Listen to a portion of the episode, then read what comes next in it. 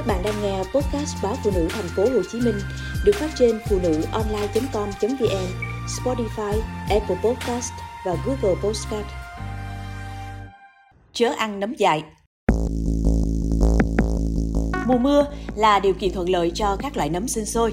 Các bác sĩ cảnh báo người dân không nên tự ý hái ăn những loại nấm mọc tự nhiên để tránh nguy cơ bị ngộ độc. Rủ nhau đi hái nấm sau mỗi trận mưa không phải là hoạt động xa lạ đối với người dân nông thôn. Nấm kaki và nấm trứng được coi là món ăn dân dã của người dân địa phương.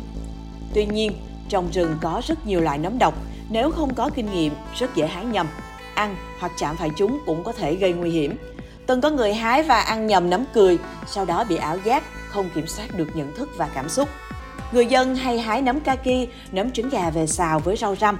Tuy nhiên, làm sao để phân biệt được các loại nấm ăn được và nấm có độc thì không hề dễ.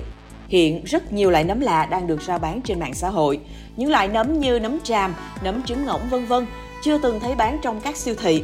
Nhưng trên mạng thì trung bình mỗi ký lại được rao bán với giá từ 60 đến 80 ngàn đồng. Ngoài ra, nấm bụng dê được bán với giá rất cao, từ vài trăm ngàn đồng đến hơn chục triệu đồng một ký.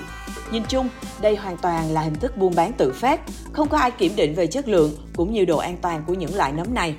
Mới đây, liên tiếp xảy ra các trường hợp thương tâm vì ăn phải nấm độc. Vừa qua là câu chuyện thương tâm của hai mẹ con ở Đồng Nai. Cụ thể, bé TT hái một loại nấm mọc trên xác ve sầu từ ngoài rẫy về chế biến món ăn. Bé T và mẹ đã cùng ăn lại nấm nói trên. Sau khi ăn, cả hai mẹ con đều đau bụng quằn quại và nôn ói, được gia đình đưa đi cấp cứu tại bệnh viện gần nhà. Sau 2 ngày điều trị, tình trạng của bé T trở nặng nên đã được chuyển lên bệnh viện Nhi đồng 2 trong bệnh cảnh rối loạn nhịp tim, tổn thương gan thận và hôn mê. Hiện nay T đang được thở oxy, truyền dịch và theo dõi sát sao. Căn cứ trên mẫu nấm còn sót lại được người nhà bệnh nhân mang tới, bác sĩ chuyên khoa 2 Vũ Hiệp Phát, trưởng khoa cấp cứu bệnh viện Nhi đồng 2 cho biết, đây chính là nấm độc ký sinh trên thân ve sầu. Khi trời mưa xuống, loại nấm này gặp môi trường thuận lợi sẽ sinh sôi phát triển.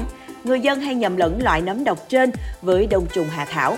Hiện chất độc này chưa có thuốc đặc trị, bệnh nhân ngộ độc chỉ có thể điều trị triệu chứng và nâng đỡ thể trạng.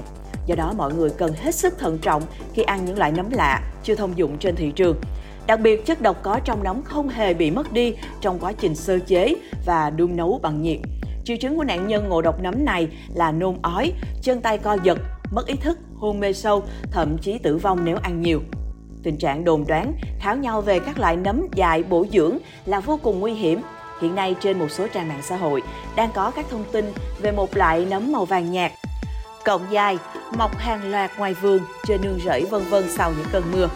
Bên cạnh đó, một số người còn chia sẻ kinh nghiệm rằng muốn biết đó có phải là nấm độc hay không thì dựa trên màu sắc, nấm độc thường có màu sắc sặc sỡ, đẹp mắt.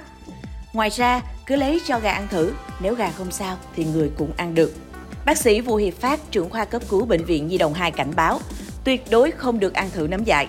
Những kinh nghiệm nhận biết theo màu sắc của nấm là chưa chính xác vì có những loại nấm độc màu trắng muốt. Có một số chất độc phản ứng chậm với cơ thể vật nuôi nên ta không thể dùng cách cho vật nuôi ăn thử để thử có độc tố hay không. Tốt nhất là không nên tự hái nấm dại về ăn. Để đảm bảo an toàn, chỉ nên ăn những loại nấm phổ biến được nuôi trồng có nguồn gốc rõ ràng, bày bán trong các cửa hàng, siêu thị đã được kiểm định về chất lượng. Vừa qua, Bệnh viện Nhi đồng 2 đã tiếp nhận 3 trường hợp liên quan tới ngộ độc nấm dại. Dù nhiều vụ việc thương tâm do ngộ độc nấm dại xảy ra, nhưng bà con vùng nông thôn vẫn duy trì thói quen đi hái nấm sau cơn mưa. Theo bác sĩ Vũ Hiệp Phát, tại những vùng sâu, vùng xa, cơ quan chức năng địa phương cần tuyên truyền cho người dân để tránh việc tự hái nấm ăn. Được biết, Việt Nam có khoảng 100 loài nấm độc.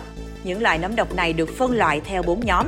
Thứ nhất là nấm độc chứa amatoxin, độc chất amatoxin trên nấm rất cao. Khi ăn phải chất độc này sẽ phá hủy tế bào, đặc biệt là tế bào gan, khiến nạn nhân bị suy gan cấp. Tiếp đến là nhóm nấm độc chứa muscarin, gây ra các triệu chứng về thần kinh như toát mồ hôi, hôn mê, co giật, ảo giác, kích động, suy nhược, liệt cơ kết tràng. Thứ ba là nhóm nấm chứa độc tố làm rối loạn tiêu hóa. Nạn nhân sẽ bị nôn ói, đau bụng, tiêu chảy. Cuối cùng là nhóm nấm Spice Ăn phải nấm này, nạn nhân sẽ bị rối loạn tâm thần, nảy sinh ảo giác.